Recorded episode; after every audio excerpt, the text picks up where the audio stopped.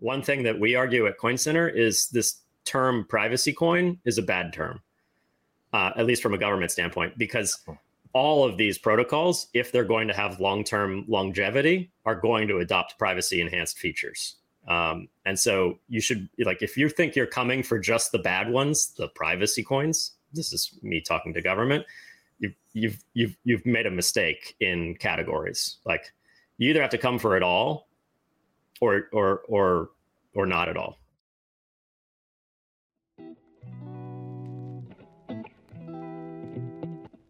Do you love coffee and Monero as much as we do? Consider making gratuitous.org your daily cup. Pay with Monero for premium fresh beans, and if you like what you taste, send a digital cash tip directly to the Guatemalan farmers that made it possible. Proceeds help us grow this channel, Gratuitous, and Monero.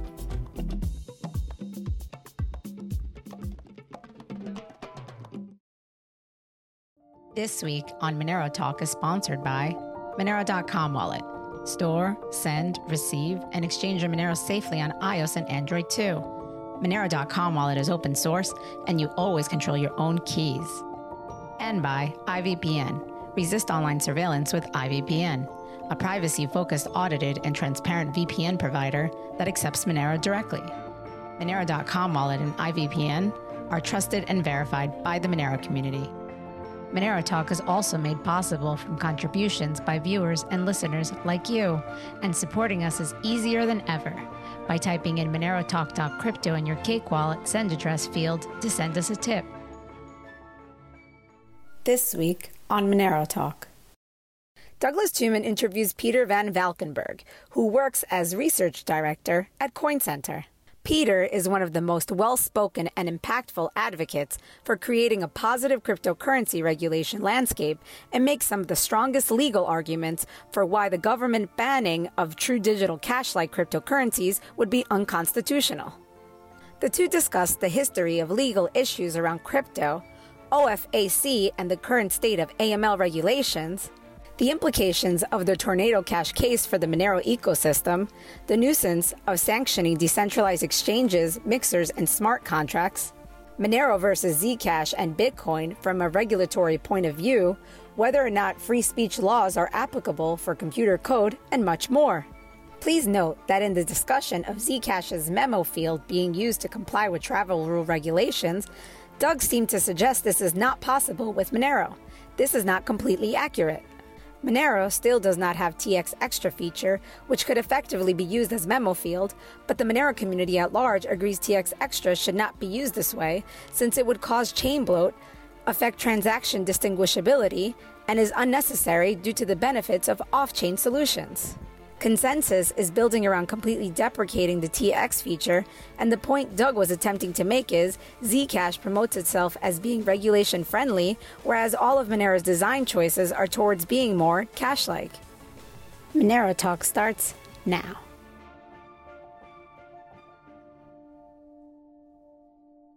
All right. Peter, good morning.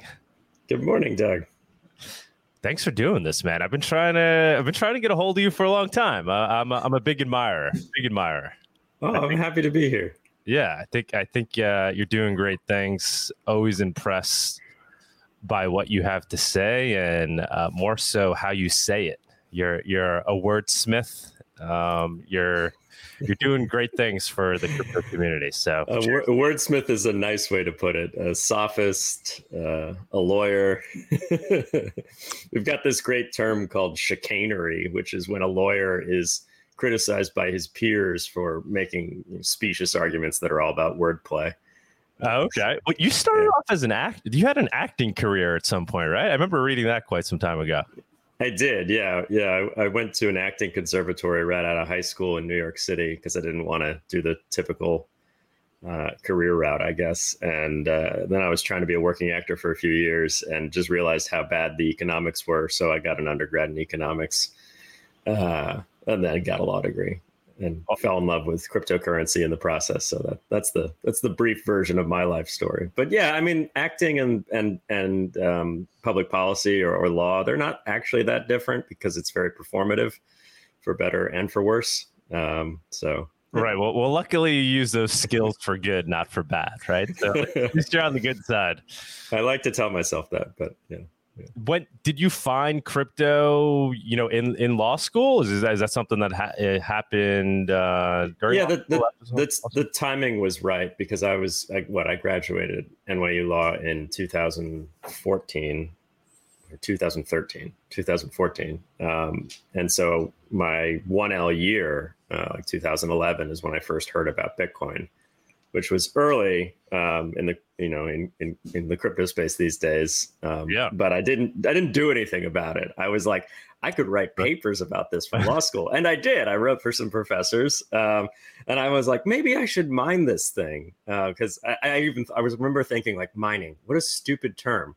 Why do they call it mining? I was like, I'll try and set up a mining rig. And then I was like, no, I should study for my contracts exam. That was the wrong choice, uh, just from a personal financial standpoint. But, uh, you know, it is what it is. And I, I, I immediately um, fell in love with the tech because while I was an actor actually in New York City, instead of waiting tables or or tending bar in order to pay my bills, because living in New York is expensive, especially when you like get paid almost nothing to be in bad bad off Broadway productions.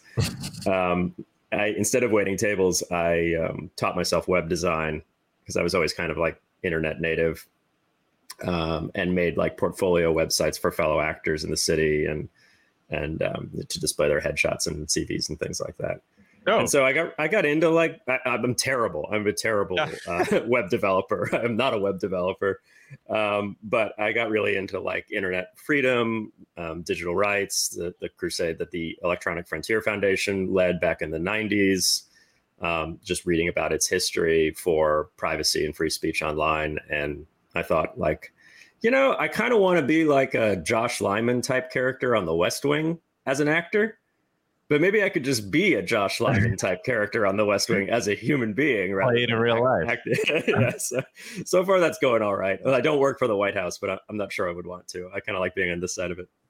That's awesome. And so, when you discovered Bitcoin, did it did it uh, you know really strike you? Did you did you kind of get to the root of it right away? Like, holy shit, this thing is decentralized. It's censorship resistant uh, communication system. I was really skeptical, so I, I will not at all suggest that I was smart enough to see that it was going to work at the time. I the one thing I knew just from being in the sort of digital civil liberties space, just intellectually for a while, was that payments on the internet were terrible. You know, PayPal was was fairly new and was the hot thing, and it's like this is awful. This is just another version of Western Union, and yeah, they have a website, but why is it better? It's not. Um, and so I knew that there was a there was a problem to be solved. I was by far not smart enough to know, you know, to look at the the white paper or or let alone the the C code and say, yeah, yeah, this solves it. And I, I think I was probably wrongly too skeptical that you know some things about it were silly, like the mining term and and and the fact that it was um, fully you know separate from the legacy financial system. Like if you think about it, like the the previous um, attempts at, at solving this issue of payments online were like David Chaum's eCash. And, and there was still a notion that banks would play some role, like they'd be at least issuing the units and redeeming them, sort of like stablecoins ended up being. Um, but there would be some level of privacy in between because they'd be digitally signed notes that you know would be effectively like bearer instruments. But it's not surprising in retrospect that banks didn't want to play along with an eCash type system because what's in it for them? What are the incentives and what are the the risks from their regulatory posture? Uh, and it, it, in retrospect it's not surprising that a fully you know private currency which i also like for other reasons. I went my econ undergrad was at george mason so i am somewhat steeped in austrian economics um, oh, okay. only at the undergrad level. I, I, wouldn't claim to be you know uh, master's level or phd level but i i fell in love with hayek and um, and the idea of like competing currencies and free money and free banking. Um, so, so uh, you know, I, I, had all the the right ideas to be able to embrace Bitcoin. I was still not smart enough to look at it and be like, "Yes, I'm going to buy all of this right now." but you, you, you got there fast enough, faster than most. So I wouldn't yeah. be too hard on yourself. And uh, now now you're doing great things. So well, you know, when, you did start to really, you know, grasp it and understand it, what was your reaction from a legal standpoint? Was it that oh they're gonna you know they're gonna try, try to shut this thing down or you know you know or is it like you know that it's this is cypherpunk they'll never be able to stop it what what is you know what was kind of your, your take there? Well so so really early on um, when i was in law school the stuff that i was most interested in was copyright law because of the big battles for the internet and for freedom being fought over things like the digital millennium copyright act and the anti-circumvention um, provisions which say if you you know if if you have a, a DivX dvd and uh, one of those terrible old drm dvds and you rip it using a software tool that rips the DRM out of it, uh, you, are liable under the anti-circumvention provisions. So those were the kinds of issues I was really interested in because I thought like it's stupid. You should be able to share movies with your friends. You know, you just should. Um, and so when I was thinking about Bitcoin uh, and the you know a couple like I think when I was graduating, yeah, the Ethereum crowd sale or the Ethereum project was just getting going. Um, and so I was thinking, like, this is interesting. There's this whole community that's self organizing, even though there's no intellectual property rights. Everything's MIT licensed, everything's open. And the incentives to collaborate are different, though, than previous open source projects like, say, Linux or something like that, where you don't really need this trade association, the Linux Foundation, to like get companies to, to you know, to buy service contracts for putting Linux on their servers the incentives here for doing the development are all the same old incentives like i just want to make this tool. I'm a, I'm a coder so i'm going to release this code freely and i'm going to use it myself. That's why i wrote it but i'll share it with anyone else. But also of course the fact that now there are these scarce digital properties or digital commodities that if people who are early to the project and build the project happen to own and the project happens to do well because of the network effects of writing good software, they'll be compensated in, in a way that's I think much more fair and much better than say the exclusive rights you get from a patent or a copyright and the licenses that people pay you to use your your ideas, which just locks that technology down, prevents free free exchange of information, all that. So that's that was the first thing that I thought was interesting from a legal perspective is here's another argument for why we don't need copyright and patents actually, mm-hmm. because we can build these decentralized systems that still incentivize people to be creative but that's very academic. I was not actually like a practical lawyer back then. Um, query whether I'm a practical lawyer today.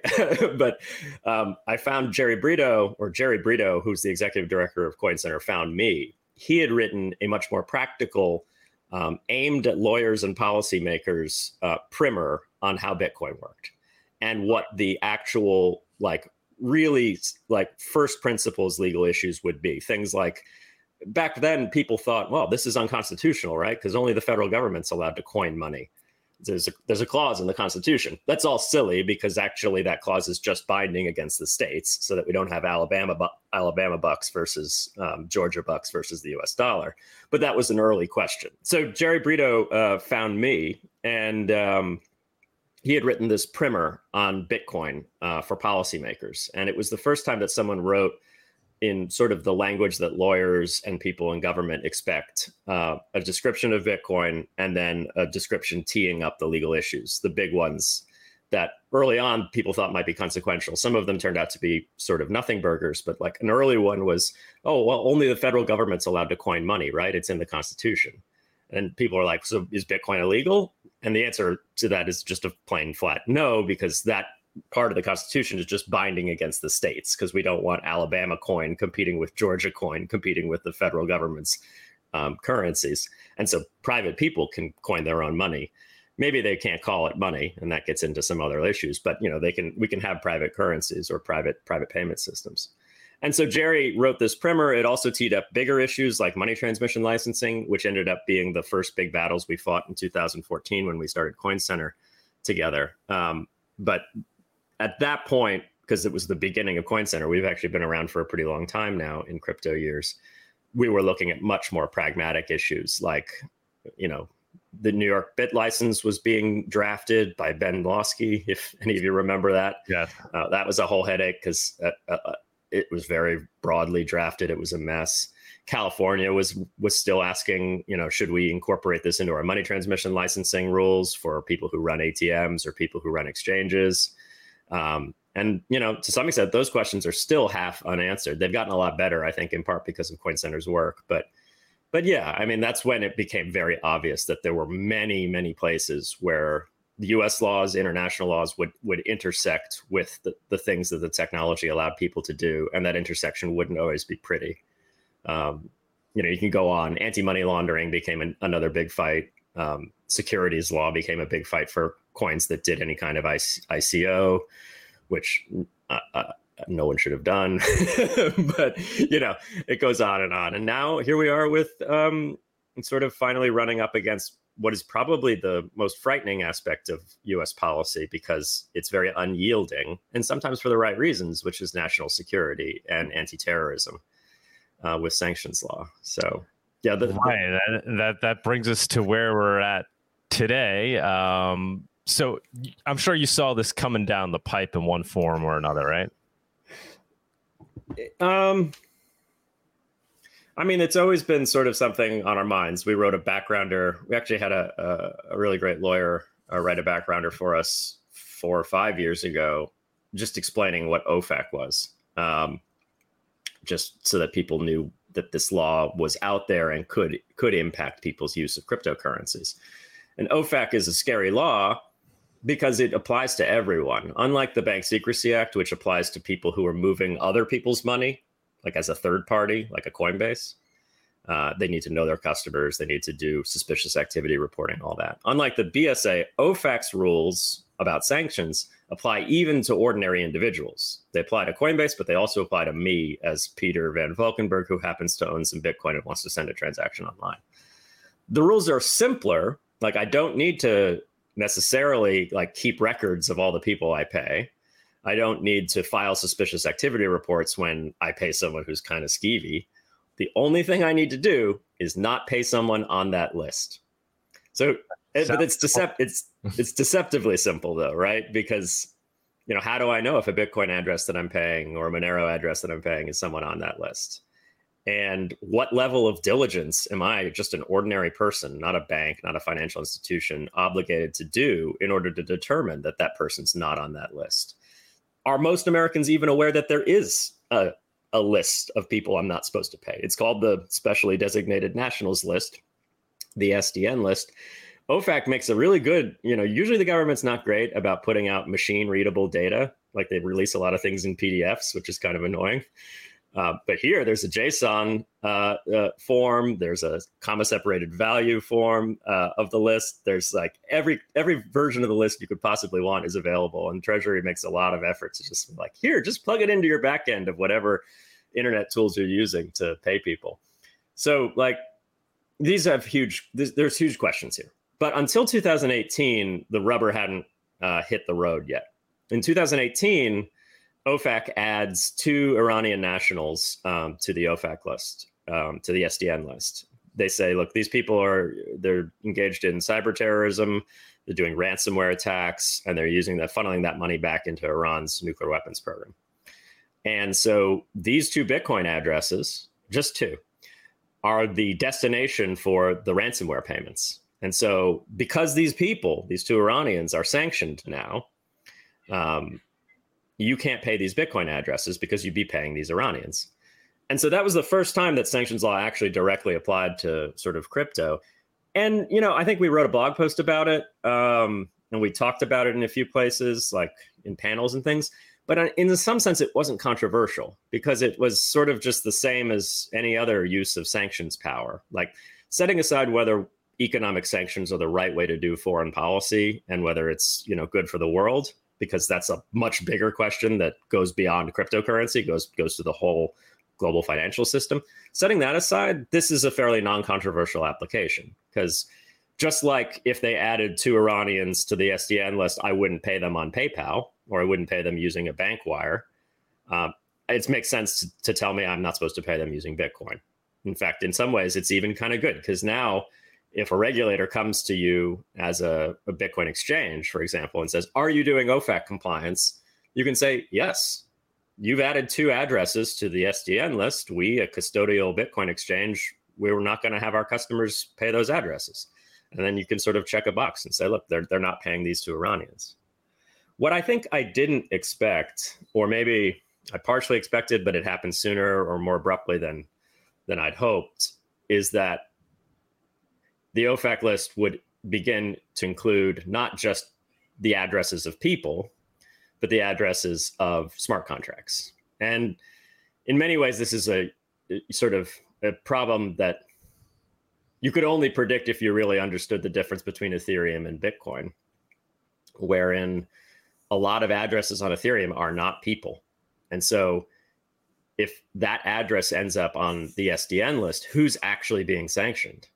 Because if you're paying the Tornado Cash smart contract, there's no person or even group of persons who has control over the assets you're putting into that contract. The rules of the contract control the assets, and they will they will run until the Ethereum network, you know, collapses. So maybe they'll run as long as I don't know. You know, it, it depends on like your your optimism about Ethereum being a, a long-standing part of of of human society, but it, it could be as long-standing as the global financial system thus far. So like it'll run forever potentially with no ability to change those rules. So if OFAC is here to sanction people to get a change in behavior, why are they sanctioning a robot that whose behavior will never change? And if OFAC's we can get into sort of our potential legal challenge to the designation of tornado cash, but if their power from Congress in, in the statutes that give them the power to enforce sanctions law is a power to sanction people, entities, or the property of, of foreign persons or entities, then this smart contract address is none of those things. And so maybe it's actually not correct under the statute for them to take this action. They're beyond their statutory authority. And we don't even need to jump to things like constitutional arguments about free speech. We can just say, look, Congress sent you to sent you there to do a job. They clearly spelled out your power. It is a pretty broad power, but it's not a power that allows you to, to put ideas on this list. It only allows you to put property on this list. So anyway, so like I think this has been coming for a long time. Um, but it's a sort of a unique combination of things because the mere application of sanctions law to just somebody's Bitcoin address is, is I think, pretty non controversial.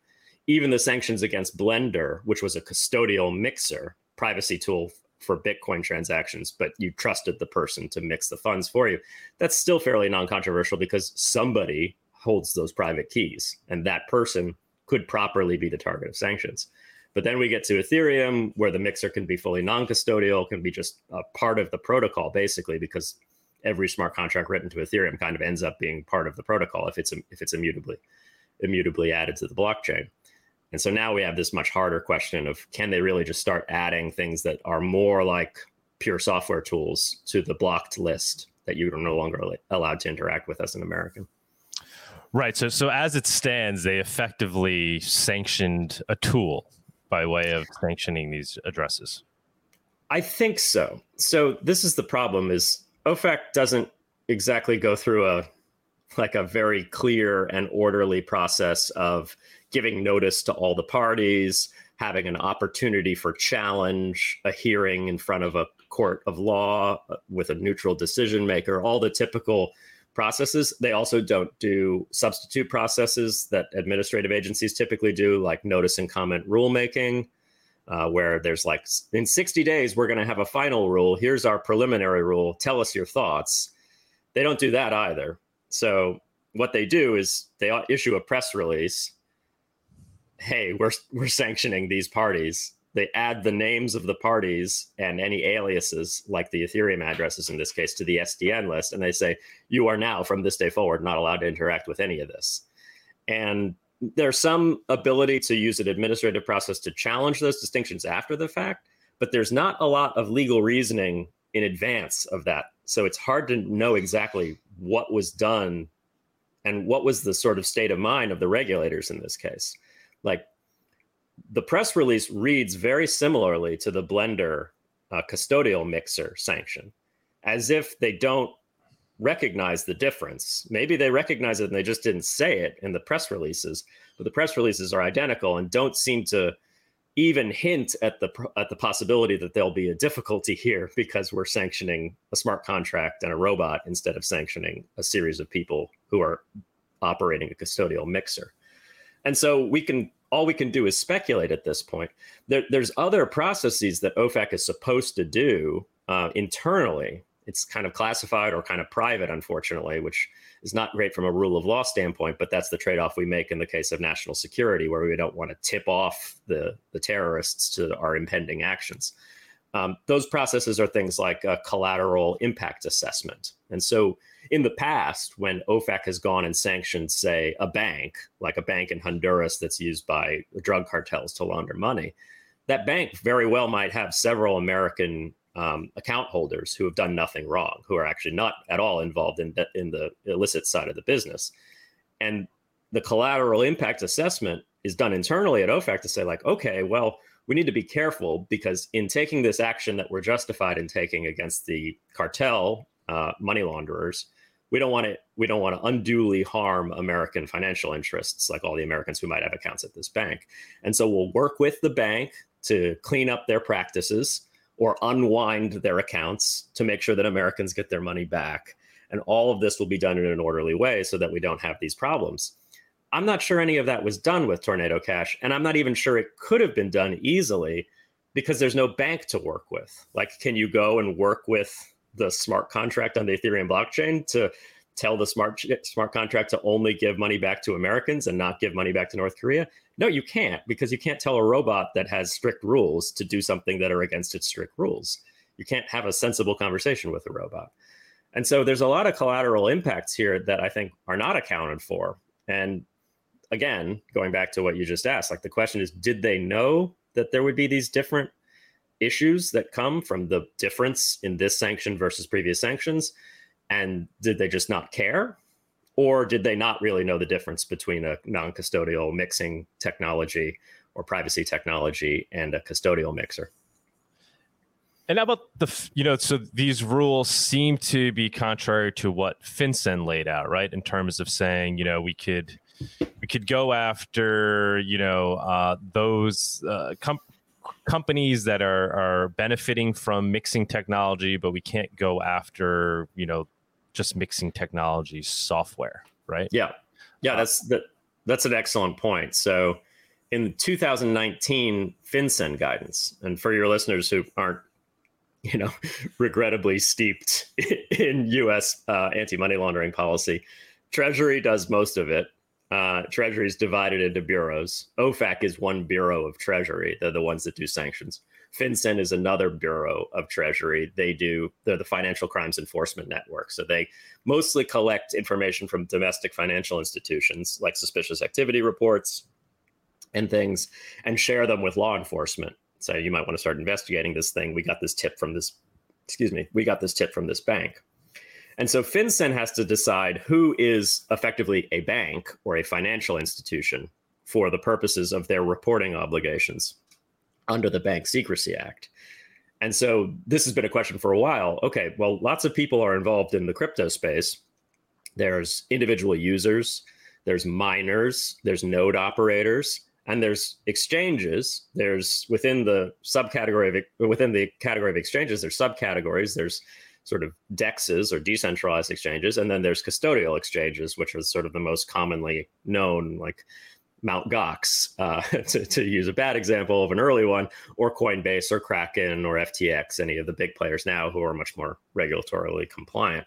And so FinCEN came out in 2019 with extensive guidance going through all of these types of persons and judging just based on its internal regulations and its statute from Congress, which gives it power, which of these are and are not money services businesses or financial institutions and therefore which of these persons actually has the obligation to actively seek the identity of the persons that they're, they're they have as their customers and to file suspicious activity reports to the government if their customers are doing something sketchy and FinCEN came up with some really clear distinctions that I think are, act- are, are actually excellent. So, you know, bear in mind this is a different side of Treasury than OFAC, they they work with different laws and different statutes, and so they're not bound by each other's decisions here. But FinCEN nonetheless came up with really sensible policy on a very similar issue, which is financial crime and anti-money laundering and counter-financing of terrorism. And their distinction on on they made several distinctions, among them saying things like miners are not financial institutions. Great, because they're not. They don't control people's funds. But the big one that you just highlighted, which is really important from a privacy standpoint, is they said, look, as we see it, there's two types of services or systems out there. There's custodial mixing services or service providers, and these are these are basically like Coinbase. I mean, Coinbase wouldn't call itself that, but they're just a big omnibus wallet. Money comes in, they have internal records as to whose money is whose, and then money goes out to all the persons. And so it's a mixing. And so basically, what they said is if you're operating a mixing service like blender.io, you're doing the exact same thing that Coinbase does. And so, just like Coinbase, you need to come and register as a custodial exchange or, or a money services business, and you need to identify your customers and file suspicious activity reports. But then there's this other system they described where people use software tools to protect their own privacy, and there's no actual third party involved. The only third party that exists in this setup is a person who wrote software, and they call it anonymizing software providers. Um, and these persons writing software are not, according to FinCEN, money services businesses because they don't actually accept and transmit anyone's money. They just create software tools that allow other people to to transmit their own money and to do it with privacy. And that that bucket, I think, would include absolutely, from what I understand, the Tornado Cash software developers. It would include Monero protocol developers or Zcash protocol developers. You know, the the the more private cryptocurrencies. The core protocol is the software, and this to us was, I mean, we had spent a lot of effort in 2016 and onward, sort of talking to people at FinCEN who wanted to understand the technology better and helping them understand why these distinctions are important why it would be an overreach to directly regulate software developers, both from a constitutional standpoint because of First Amendment rights, um, but also just from a good policy standpoint because you, you can't just tell people which software to use and it, it will not work as far as catching criminals. You'll, the criminals are still going to use the software they're not supposed to use, right? And the innocent people will no longer be able to use that software. And we had, I think, a lot of success. And it's not just us. I mean, it's worth noting that um, uh, one of the real uh, heroes in this space is a guy named um, Mike Mosier, who was at Chainalysis for a time. Before that, he was, I think, at DOJ, um, but then left Chainalysis to go work at FinCEN, hmm. and ultimately worked his way all the way up to being the head of the digital currency group within FinCEN, and wow. even acting director of FinCEN uh, at one point uh, during the Trump administration when the the outgoing director left and they they hadn't yet filled a permanent position. And so Mike's role has been huge because uh, he gets it. He's you know he's someone who just understands that you know we have this technology it exists you can't put it back in a box and so it's sensible to regulate the custodial intermediaries because they're just like paypal or venmo it's not sensible to regulate software developers so that's fincen's distinction but going back to what we were saying in the beginning it doesn't necessarily bind ofac at all and they seem to have taken a different approach here. So, uh, assu- assuming the worst, assuming that OFAC was cognizant of what they were doing here, and they intentionally did attempt to, you know, or did sanction uh, these smart contracts, and by way of doing that, sanctioned a tool, uh, mm-hmm. kind of, uh, you know, ignored um, what FinCEN had had had set as policy does that are we then at the point where something like monero something like zcash something like bitcoin is you know uh, a, a potential target of of the of a similar type of sanction like if they can sanction tornado cash does that mean yeah. legally you know using the, the same legal analysis they they use for those purposes could they just as easily you know sanction effectively sanction uh, Monero as a tool. Yeah, I'm afraid I have to go off on a little bit of a tangent here because okay, you, mentioned no you, mentioned Bitcoin, and uh, lately I've taken this turn of wanting to sort of speak truth to Bitcoin. I love Bitcoin. Uh, it was the first cryptocurrency I ever owned. I still um, owe more Bitcoin than anything else. Not that I own very much, um, but Bitcoin's privacy is so bad because you know you can use tools like wasabi wallet or you can make coinjoin transactions but they're not the default. And most people just treat this thing as if they, they think they're getting privacy out of it and they're getting nothing. In fact they're getting far less privacy than they'd get from the legacy financial system because of course there's a blockchain. And combine that with chainalysis or trm labs or any of the other blockchain analysis firms if they want to find out every transaction you ever made, they will, um, unless you take a lot of very hard to do precautions. And so, would OFAC start sanctioning Bitcoin as a whole? I mean, we'll get into whether that's legal, but in general, would they want to? I'm not sure they'd want to because I think actually the foreign intelligence services and the um, counterterrorist organizations within governments probably like Bitcoin because mm-hmm. they can see absolutely everything far better and with more resolution than they ever could from Wells Fargo or Bank of America. And that's kind of, I think, uh, we always have to strike this balance between privacy and security, right? to me, Bitcoin's current balance is way out of whack towards no privacy, maybe some good security, you know. But I, I, I obviously I don't believe in that trade-off being, you know, one that should slide to all the way in one direction because that's why I'm in this space fighting for the rights of people who develop privacy protecting software. So then the question is not just as far as like government motivations, um, but pragmatically and under the law, would they be able to add a whole protocol to the SDN list? And this gets into something that's, I think, particularly odd about Ethereum and Tornado Cash in this case, which is it's true that when you write the series of smart contracts that create the Tornado Cash zero knowledge proof based privacy tool, and you put them on the Ethereum blockchain, and you don't retain the keys to update that contract in the future, which we've had Solidity developers actually look at all of the contracts. All of the consequential contracts are non-updatable. They just you could mathematically prove that they're not there's nobody with a private key that could send a transaction to the Ethereum network to change that contract. So if you do that, you've really added protocol-like functionality to Ethereum. There just happens to be this subset of addresses on the Ethereum blockchain where you can get this additional protocol functionality, which is a level of privacy that's akin to something like Zcash or Monero for at least the hop that's going through this one address. But it's also not quite like it's part of the protocol because it lives at an address. It has sort of a it has a place within the larger blockchain that is identifiable. And because of that, and because the rest of the blockchain is fully public, we can see when ransomware payments from the North Korean hackers end up going into this address. And we can see when payments come out of this address. We don't necessarily know if these are still the North Koreans taking them out, because that's the whole point of the tool.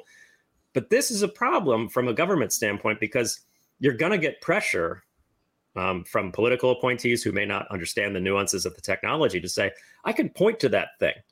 I have Chainalysis and TRM Labs telling me that North Korean money is going into that thing. Ethereum, fine. We're not going to get in the business of shutting down whole protocols, but that thing, that thing's got to go. And under the legal standards, you know, OFAC is empowered to, again, sanction property in which a foreign national has interests. They're not allowed to sanction um, necessarily just an American's property because that would raise all kinds of due process concerns but they're allowed to sanction property in which a foreign national has interest. And so, to some extent, they have a plausible argument that see that address, the Tornado Cash address, we saw North Korean property go into that address. So we're just treating that whole address as sanctioned. And they can point to the address instead of pointing to the whole Ethereum protocol. Now the problem is you point to that address, you're not just pointing to North Korean money held in that in that address, you're pointing to American money held in that address, Americans who did absolutely nothing wrong. And the funny nature of zero knowledge proofs is that the best metaphor for what that address is is it's like a room with safe deposit boxes in it. And people walk into that room and they have one or two boxes that are theirs and they put their tokens into those boxes, they lock them and they leave. And so my box is not the North Korean box, you know? I've got a key that can only take my assets out. I can't take the North Korean assets out and it's not great for privacy it's true unless a lot of people have boxes in that room because if the only person ever walking in, in and out of that room is is me they're like okay everything in that room is peter's but if a lot of people are walking into that room they're like okay something in that room is peter's something in that room is is jerry's something in that room is doug's. We don't know whose is whose. We don't know you know if if some of them are terrorists if some of them are not. It's just a room where people control their own assets in a private way. And so you could say we're sanctioning this whole address because it's there's there's a foreign national's property there, but it's like shutting down a whole bank. It's not like shutting down just the property of a foreign national. And really, the innocent Americans who've used this address, their money is not commingled. It's not actually like mixing per se. Um, it's just I have a receipt from a, or a zero knowledge proof that will allow me to take the tokens I put in back out. And yeah, there'll be no link between the the original deposit and withdrawal, but it's not mixing uh, it, it, in any like regular usage of that term. And so this is the whole statutory question is, is what is that address? Is it an alias for the property of foreign persons? Is it is it an alias for um, the, the foreign persons themselves, or is it just something like a, a, a metaphorical room where people have their assets and other people have their assets? They don't mix, and you can't really then identify just this tool, this abstract idea of a room where people can go and put their and lock their funds in their own boxes because then you're just sanctioning an idea an idea that's written in code that exists on the computers of everyone who's ever uh, fully synced with the Ethereum blockchain.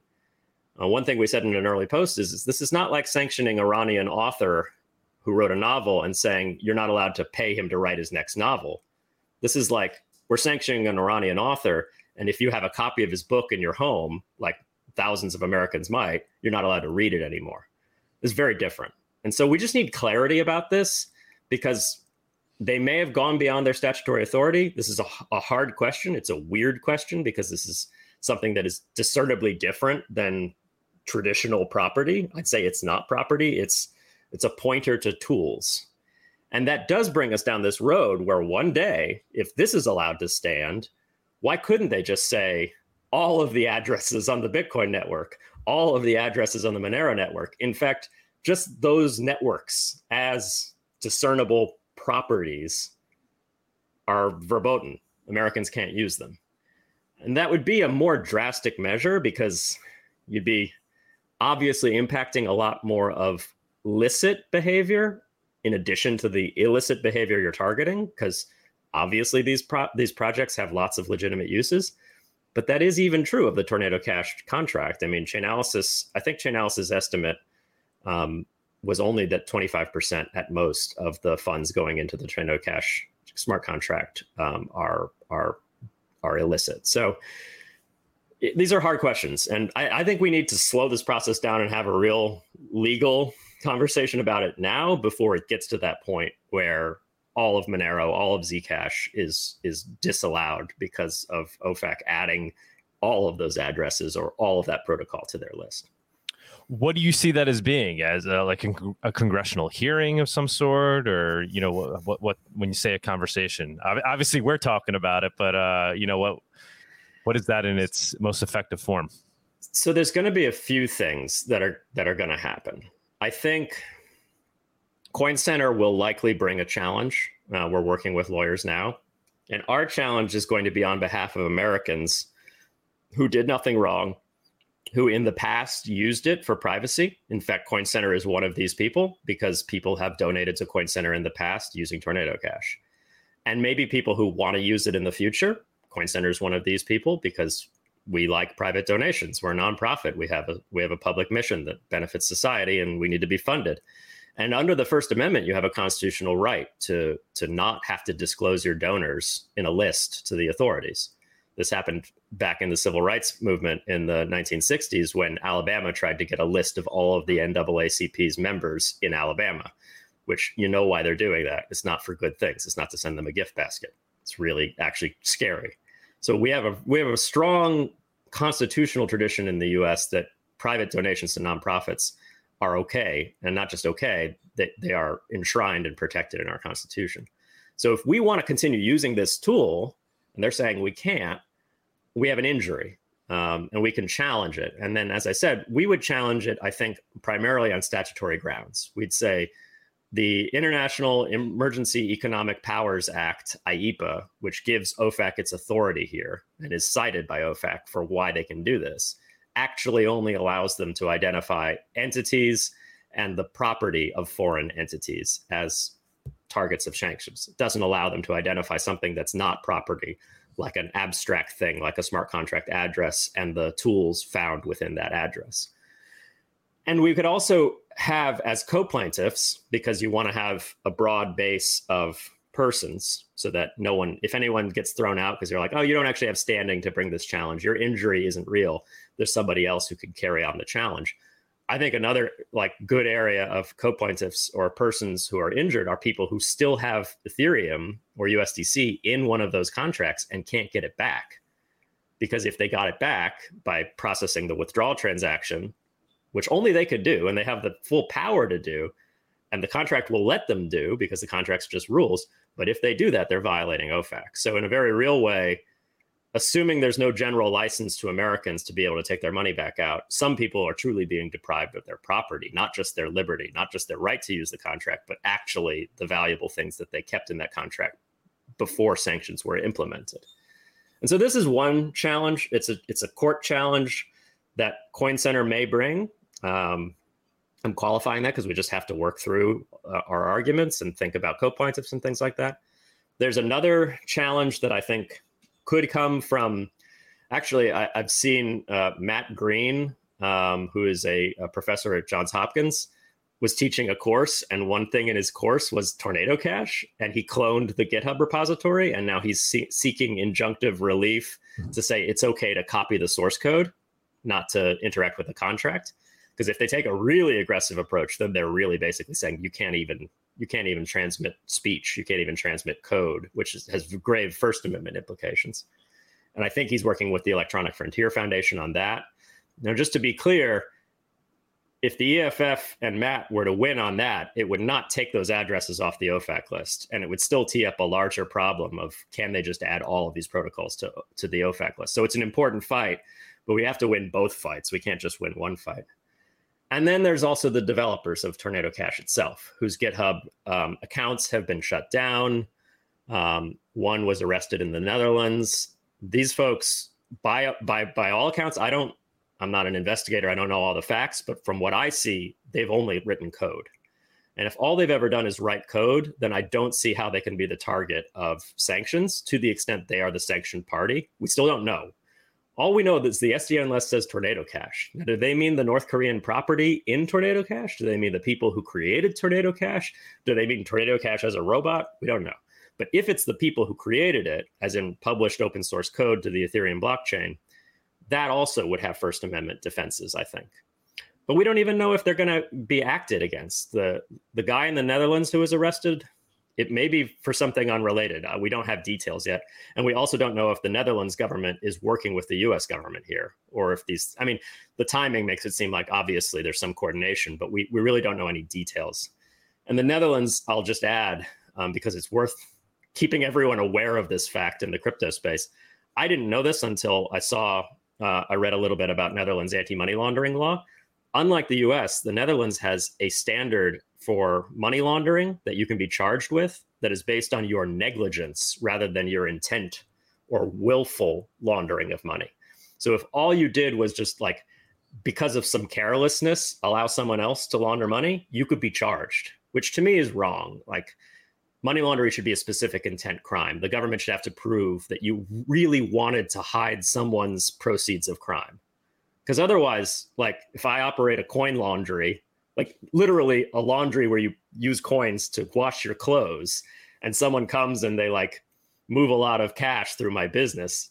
I negligently laundered their money? That's stupid. I actually operate a clothing laundry. I should not be liable for really damning criminal and moral approbation or sanctions and things like that. So so these are the different challenges and None of them actually involve a congressional hearing, but I will add as a coda to that. It's really great that yesterday Congressman Emmer, who is in the House of Representatives, uh, who's a real champion for our space, wrote a letter to OFAC and asked excellent questions in that letter. Some of the questions we've discussed on this talk today, um, like what is it you're sanctioning? Are you sanctioning a person behind these addresses? Do you think they have control over these addresses? Please explain. And so that's that's a great way for someone in Congress who's a real hero um, for people developing these tools to sort of put pressure on the agency short of say a hearing. We we could we could end up having hearings about this, but we'll we'll have to see. Um, and and even that can only go so far unless Congress was to pass a new law that clarifies the authority that OFAC has. Like a, a hearing would just be about oversight of the existing law. Passing a new law would change the authority, but that is such a huge battle, especially when the stakes are as high as they are here, because you're going to have people um, talking about terrorism, talking about national security. Do we really want to hamstring our authorities with a tighter law? I don't know. I don't think we want to go down that road because I'm not sure we'd have the votes in Congress to get better clarity. Um, I do think we might have the strong legal arguments to get clarity through a, a court challenge. Awesome, man. So, uh, you know, uh, would it really boil? You know, in this in this court challenge, um, where let's say, or let's say in this scenario where they potentially try to do what they did to Tornado Cash, they do it to Zcash or or Monero, right? And saying mm-hmm. you know they, they, sanction essentially just usage of, of these systems. Uh, does the argument really boil down to one of national security versus what? Yeah. free speech? What like what's the real balance at the end of the day? It's tricky. I think the most obvious balance is between due process and national security. So if they're saying you can't use a software tool, they're not saying that you can't publish it. They're just saying you can't use it. They have an argument that they're not regulating the publication of code or speech, which would have First Amendment problems. They're regulating conduct. Mm-hmm. And expressive conduct, like protesting, like going out in the streets or burning a flag or nude dancing, is considered uh, expressive conduct these things get some level of First Amendment protection because these are important activities in our democracy, right? Maybe not nude dancing, but certainly protesting in the streets. Oh, arguably, nude dancing is a big part of American no, democracy, right. and that's fine. You know, you know. Um, the problem is that you get a lower standard of scrutiny as to whether the law is allowed to impact your activity. So, if all you're doing is publishing a book there's a high standard for the government to say we need to impact this activity a standard that's almost never met which means if if what you're doing is just publishing a book you're almost always uh, assured that if the government was to tell you to stop you could come back and say you can't tell me to stop. I have a first amendment right. If what you're doing is flag burning the government still can't tell you to stop but they can say you're not allowed to do that in this place in this time in this manner. And that's that's fair because on it's like if you're burning like 500 flags doused in gasoline in the lobby of a building we want them to be able to tell you to stop right? So conduct gets this lower bar for for government uh, restrictions which means you'll get more government restrictions but that's probably okay in many situations and so on the first amendment arguments uh, like if they were to come and say no one's allowed to share this code anymore because we don't want people using it strong First Amendment defense. And I think that's where EFF would come in and they'd fight for that. Uh, and we would fight as well. But if they were only to say, ah, you can share the code all you want. In fact, you could put the GitHub repositories back up. We didn't even tell GitHub to take them down. They're just Microsoft. They're a defense contractor, and they're they're a little chicken about this stuff. Uh, we're we're just saying you can't use the code, and any American who uses the code is conducting business is doing conduct that yeah might be expressive but uh, the constitution doesn't protect that activity as much then we'd need to fight probably on other grounds and i'm, I'm not sure that like the aclu or the eff would be um, game for that challenge because it's a different kind of challenge than just mere free speech challenge maybe they would um, coin center's game for this challenge um, and to me this challenge is a due process challenge it's a statutory authority challenge first which is is OFAC even empowered by IEEPA to do that kind of thing? Or are they just supposed to identify property, not tools? So, statutory challenge and then a due process challenge. And the due process balancing is look, this is a deprivation of liberty and property. And the Fifth Amendment says no one shall be deprived of liberty or property without notice, an opportunity for a hearing, and a decision by a neutral decision maker. And the way OFAC is set up, we can just add things to the list whenever we want doesn't actually protect Americans' due process rights. And so it can't be the mechanism by which technology is suddenly blocked from being used by people. We need to have a different mechanism for that that involves notice, an opportunity to challenge, you know real arguments, not just a list that constantly grows and has things like Zcash and Monero on it. Ooh, Unfortunately, yeah, I no, just realized I, it. Say, I mean, you know, they, they they could go through the due process, though, right? Couldn't they give everybody right. proper notice, and they, you know, they, it could be discussed and they, you know, yes. be debated, and then they say, all right, well, we're gonna we're gonna go ahead. And, and, and it's even worse than that, actually. Just to be really clear on the law, because you asked about a balance between national security and what. Mm-hmm. If it's a balance between national security and procedural due process rights, there are established precedents. Um, there's a Holy Land, a case called Holy Land, a case um, about a charity in Oregon. Um, it was an Islamic charity that was uh, um, allegedly supporting Al Qaeda.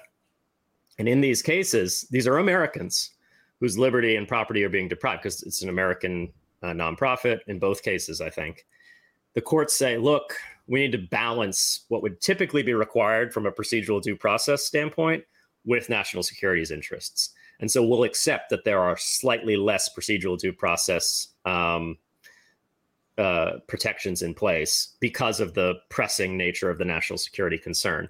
And these are called the Mathews factors, and it's a balancing test. And any lawyer will tell you when it's a balancing test instead of some sort of strict scrutiny, you're in for a hard challenge. Um, but this is all we can do. You know, this is this is the right challenge to fight, along with the First Amendment challenge. But I don't think the First Amendment challenge will necessarily get us to a point where we can get things taken off the OFAC list that are just tools. Because again, they're just going to say we're not banning the publication of the tools; we're just banning the usage of the tools. But we'll see about this idea you know so so code is speech right? Where you know that's the kind of the the uh, first amendment how about this idea that money is speech? And maybe there there's you know a fundamental right yeah. to, to transact and communicate money. So that's that's a great point. I'm glad you brought that up doug. So buckley v. Valeo and citizens united are these cases where um, people were making donations to political action committees that were supporting candidates or creating attack ads against candidates. And there was this attempt by the federal government to to sort of lock that down and restrict the amount of money you can pay, not the candidate, but some political action committee that's supporting the candidate. And in those cases, the Supreme Court said, look, n- no, um, speech, as in political messages, political movements, requires money. And so there has to be a limit to, to whether people are to, to laws that that say people are not allowed to pay people to to support messages, political messages. And so this is the money is speech doctrine. It's not exactly as ironclad as money is speech. like like I'm allowed to pay anyone with never have any prior restraint because obviously that would upend our entire regulatory structure for economic uh, regulations and things like that. But it does say, and this also goes to another First Amendment argument, which is called the chilling effect, if your law is unduly um, impacting protected expression, then your law is unconstitutional, even if its original aim was something constitutional, like only affecting certain types of conduct. And this is sort of an overbreadth doctrine. And so I do think we could make a strong argument on the First Amendment stand, standpoint, and, and probably this would be a coin center type argument, um, because it goes beyond mere publication. But we could make an argument that look, um, Coin Center's accepted donations using Tornado Cash. We use the, those donations to further a political message that's important to democracy and human flourishing. You're saying that people will not be able to make anonymous donations using these specific tools. That's a narrow action today, but there's a slippery slope here. Because if you, in fact, in a press release, they even said, we intend to send a message not just to users of Tornado Cash, but to users of any reconstituted Tornado Cash, They know you can cut and paste that code, use it somewhere else, achieve the same result. Maybe it's a whole protocol, maybe it's Zcash Monero. And they know that they intend, I think it's clear in their press release, they intend to chill usage of all of those tools. And so at a certain point, we can make these chilling effect arguments that look, yes, you have power to limit people's ability to, say, donate to North Koreans who are building nuclear weapons. But you can't simply say all the tools that allow for private donations are illegal because the, there's a, only a tiny amount of people using those tools for something like donating to North Korea. The vast majority are using those tools to maintain their personal privacy, which they should have a right to, and it has a strong political uh, First Amendment implication because if you don't feel private, you won't go out and participate in politics because you you'll always be afraid that you know s- some innocent but um, intimate and and embarrassing thing in your past will come up and ruin you. Um, and if you're donating to nonprofits that are controversial, this goes back to the NAACP versus Alabama. Who's going to join a civil liberties organization if they know that the corrupt sheriff who wants to lynch you is going to find your name on a list the day after you donate? No one. And so I think we can make these sort of money is speech, chilling effect arguments as well.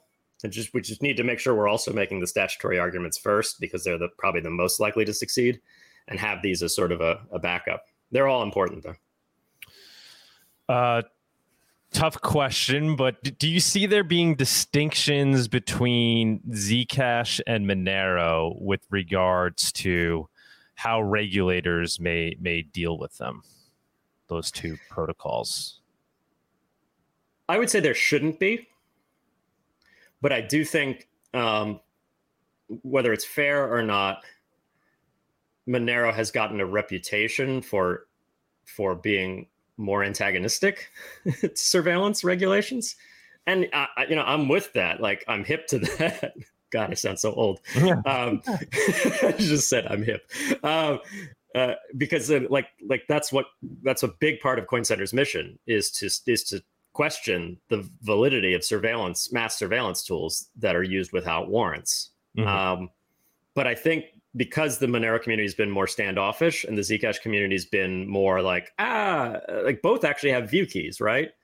Um, but Zcash early on was like all about the view keys. It's like, look, you'll be able to comply with uh, an order from a from a government or something if you're an individual or or an exchange.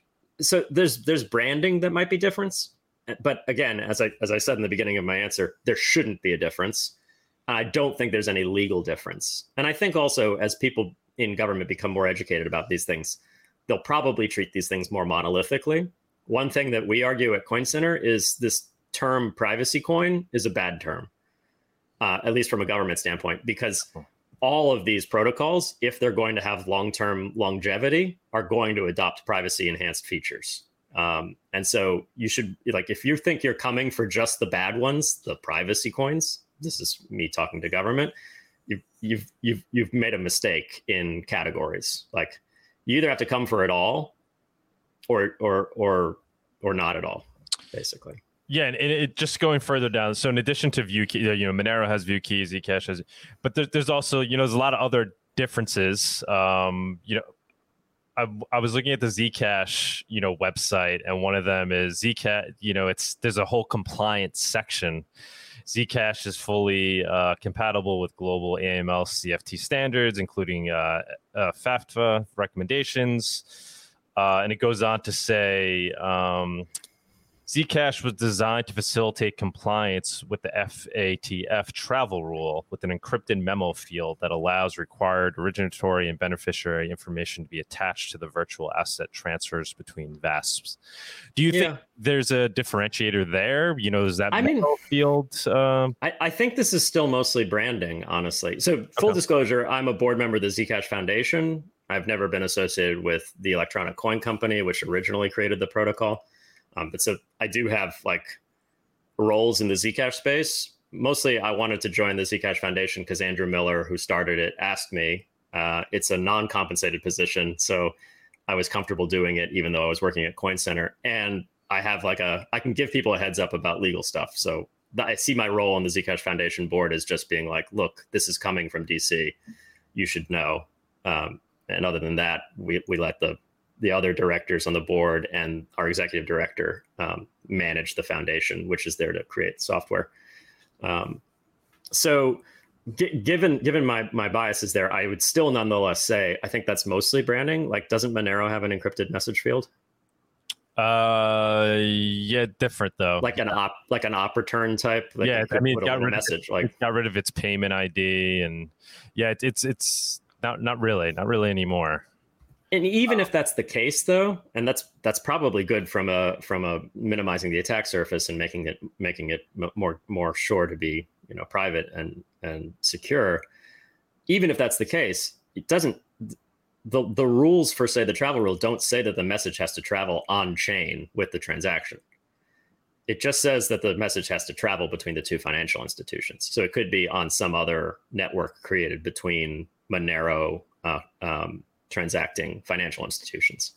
I think the Zcash point is a is a legitimate point that baking it into the protocol and having it encrypted by default might make it easier for financial institutions to meet their obligations and maybe hopefully do it without compromising customer privacy because it is an encrypted memo field and there's no master key there's no like backdoor that allows uh, investigators to, to see those messages without first going to the institutions that actually created the transactions or the individuals that actually created the transactions and getting getting the view key for that message field um, but this is all really nuanced in the weeds. I know. Again, this is what, like, this is what we love to talk about on Monero Talk. I, I yeah, yeah, I hate to push you on these things. It's just no, no. I, I love talking about it. Yeah. I'm saying it's in the. I love. I'm happy to talk about the weeds all day. I don't think the weeds matter from a public policy standpoint, and I don't yeah. think it makes Zcash or Monero any more or less likely to be the target of, say, sanctions which would be a, a, misapplication of sanctions in both cases, or necessarily like FATF travel rule requirements. How about like the the opt-in privacy, right? So Monero being private by default, Zcash being opt-in. Is there concern that you know are those arguments that can be made against Zcash, right? Because now it's it's a tool that people you use for obfuscating transactions uh, as opposed to being default, where it's just used for all all types of transactions, even when you're not looking to necessarily obfuscate.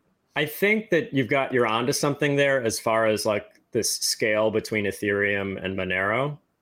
Ethereum, it's all public by default, and you have to use a specific address to get privacy, something like Tornado Cash. Zcash, it's public by default. Well, but a lot of wallets actually make shielded the default, and there's just two halves of this protocol. And then Monero, it's just private private by default. A, I'll just say my personal preference is that Zcash deprecates um, transparent addresses. I think they're they're old tech. They're mostly a holdover from Zcash forking Bitcoin directly and not wanting to move too fast and break things as far as shielded pools, which is fair. Um, you can still have opt out um, publicity um, by sharing a view key with the world or with a regulator. So that's that's my my personal viewpoint about how the Zcash protocol should evolve. I think it should evolve towards something like privacy by default, like like Monero in that case. Um, now, what does this mean from a regulatory standpoint? I do think when you when you as a regulator can point to an address and say this much North Korean money is going into it, it makes it easier for you to make your case that this is within your power to add to the sanctions list. And so the question for Zcash would be if we had transparent addresses that we knew we could identify as say North Korean and they start using a shielded pool, does that still give the regulator something they can point to that isn't the whole protocol, but is this thing that is so they can say, look, we're not outlawing the protocol. We're just outlawing certain types of usage of the protocol, which is primarily illicit. Mm-hmm. And that would still be wrong, just as it's wrong in Tornado Cash, because most people using Tornado Cash are not criminals. Most people using Zcash shielded pools are not criminals, and people deserve privacy. But it gives them this thing to point to. The thing is, this is also kind of a weird metaphysical argument because the protocol as a, as a whole could just be viewed as one alternative among many cryptocurrencies. And so you could say we're not we're not making all cryptocurrencies illegal. We're just saying you can't use these ones that have privacy, and that could apply to something like Monero that is even private by default. But you're forcing the regulator to be a bit more honest about what they're doing in the process. We're banning a whole cryptocurrency. We're not just banning these bad addresses. We're banning a whole cryptocurrency. And so the Monero example forces the regulator to take the most aggressive posture as far as their statutory authority, and then maybe makes it easier to challenge that aggressive posture because it's overreach. And so I would, uh, Zcash and Bitcoin and Ethereum people might hate me for saying this, but I'll say something um, that I should on a podcast like this. I would be happier defending Monero on statutory grounds, maybe, than certain other cryptocurrencies because it forces the conversation. It says, look, this is a whole protocol. Everyone's got privacy on this protocol. You saying everyone who uses this is a criminal? That's ridiculous. Uh, Monero people are gonna like that. They're gonna like the sound of that. Um, how, how about the? I know. I, I, I, know I get flack in the Monero community because I I did take the board position at the Zcash Foundation, and I always hope that Like I think we're just jealous. I think we just want you on, on Team Monero, but obviously you hey, are. If, if, if, the Monero Andrew Miller had come to me and asked, I, I would have. I, I, probably would have joined. I don't, oh. I don't, know who that is. Is that I don't know who's that Monero Andrew Miller. Yeah, I don't know. Um, how, how about the, the the corporate entity aspect? So obviously, you know, Zcash is is you know open source protocol, but it it also it's kind of you know it, it, it has this corporation associated with it. It has this foundation so are those also potential targets? So this this is one where i don't think anyone's got strong arguments. Um, the, the the line of argumentation that this tees up is you can't cite this technology on your SDN list because there isn't an entity or group of persons behind it, right? And so the Tornado Cash like uh, listing raises these questions. Like if the entity that they're sanctioning is not North Korean funds in the address, but the persons or group that created the address and the smart contracts at that address, can they argue we're not an entity because we never created a I don't know a Delaware incorporated corporation or a U.S. based 501c3 or uh, whatever a Cayman Island foundation? No, because there's still a group of people. They're just treated as an unincorporated organization. And from some legal standpoints, that's worse because they will find you unless you're like really careful and willing to live in a in the jungle in Belize or something. They will find you. They will seek extradition. Maybe the country extraditing will decide not to extradite. Like this gets into like Kim Dotcom stuff and Julian Assange stuff. But like, do you really want to be living in a hotel in London for five years? and then ultimately get caught anyway. Like they're really aggressive. They they will recognize that there are people who could have formed a Delaware LLC and didn't, but they're still a group. They're still an entity. Mm-hmm. They will find them and they will hold them jointly and severally liable for the actions of what they what they perceive as the group. And because you never incorporated, you actually don't have limited liability status under any jurisdiction's laws, which means even one person could be held fully liable for the actions of the whole group rather than uh, having a, a, personal liability shield through a through corporate status. Granted, a lot of these rules, like OFAC, pierce the corporate veil, so it's not that much better to be an incorporated entity in the U.S. because if you were to willfully violate OFAC, it wouldn't matter if you did it behind a corporate entity, um, which is why no one should violate OFAC. Which is also why we should be careful what we sanction. We put in the SDN list because we could. This is a really aggressive tool.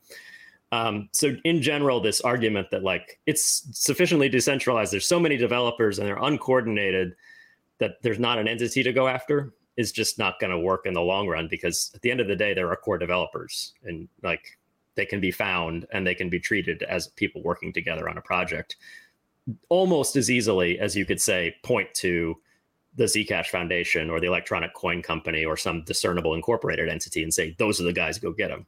And then the defenses for both will be the same. They'll be we just write speech, we just write code. You can't hold us liable. I'm just saying that the we're not an entity argument is pretty much a non-starter. You don't you don't gain much from that as far as your legal defenses. You might gain time because it's harder to get a hold of the people.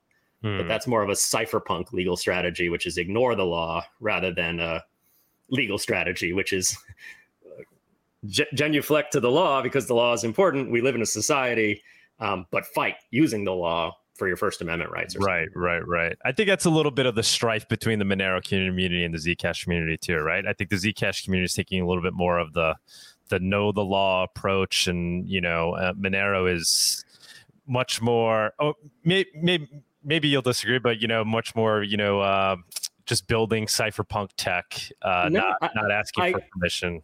I not only do I not disagree, oh. I think it's really good that both approaches exist. And I, I've said this before, like, um, to the extent I'm more enmeshed in the Zcash community because of just the path dependency of my life and who who who talked to me at the right time.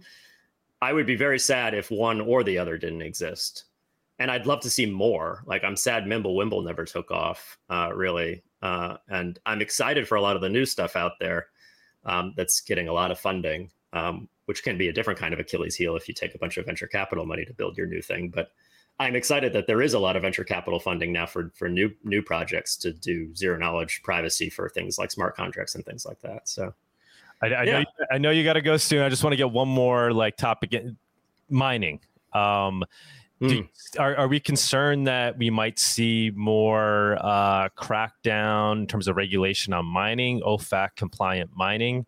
And is you know something like Bitcoin uh, can can easily um, implement these things whereas something like monero it, it, would practically be impossible to even to even implement just curious what your your take is on mining in general yeah that's a whole whole big conversation maybe subject for a future because i don't want to like i don't want to i want to be careful here you basically have opposing sides or opposing arguments on on the one side with a transparent base layer you can say we're actively taking steps to comply and we're blocking these addresses. But at a certain point, does that actually defeat your ability to achieve consensus?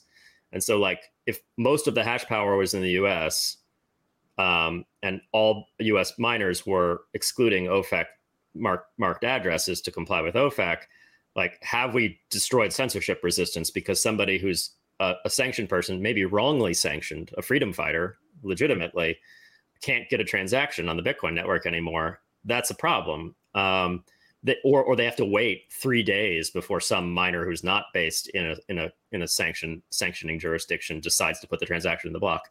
The counter argument to what I'm saying here is, well, yeah, but there's always going to be miners all over the world, and so Chinese miners will be happy to put transactions in a block that Americans don't like, and American miners will be happy to put transactions in a block that Chinese authorities don't like, and so it it, it seeks a balance amongst geopolitics. I'm not sure. Maybe. And then the counter argument or the alternative to all of this is miners shouldn't have any knowledge of what's in a block. And to me, that gives them plausible deniability, which is important because it says, like, look, we're freaking communications intermediaries. We move packets around the world. Yes, our packets are about money, but money is speech and money is important. And we don't want to have censors interposing themselves between all of humanity's financial interactions we just want the ability to go after people once we know they did something wrong, not before they're able to transact. And so to me, censorship resistance is better guaranteed by privacy in the sense of miners not having the ability to look into and discriminate between the transactions they're validating. And so to me, I, I think I I have this is a huge technological discussion. Both sides make good points, so I don't want to sound um, like I know the answer but something in my brain is telling me that in the long run, if you want censorship resistance, you need base layer privacy. But I might be wrong about that. All right. I, I, I certainly tend to agree with that. Peter, thank you so much, man. Greatly appreciate your your person overall the fact that you exist in crypto like i said in in the opening uh you know you're doing an amazing job so so greatly appreciate that and certainly appreciate you taking the time today to to come on monero talk man Thanks, Zach. It's been a lot of fun, and uh, I'm happy to come back as as things develop, which I'm sure they will. I don't know if you said we're doing an event uh, in New York City on Halloween uh, near your old oh, cool. grounds and uh, Washington Square Park. We're calling it a, a privacy protest. Uh, we're going to try to get people to anonymously assemble. And hey, free speech. free speech. have a few, assembly, yeah. few speakers out there talking about these topics. Uh, you know, maybe we could talk after. We'd love for you to participate in some way if possible. Um, yeah. yeah just want to get that out, th- out there too. That's awesome. Yeah. I'd love to see the details. Sounds good. Cool. All right, brother. Thank you so much. Thanks. Thank you for joining us on this week's episode. We release new episodes every week. You can find and subscribe to our show on YouTube, Odysee, iTunes, Spotify, Stitcher, or wherever you listen to podcasts. Go to monerotalk.live to subscribe for a full list of places where you can watch and listen. If you want to interact with us, guests, or other podcast listeners, you can follow us on Twitter. And please leave us a review on iTunes. It helps people find the show, and we are always happy to read them. So thanks so much, and we look forward to being back next week.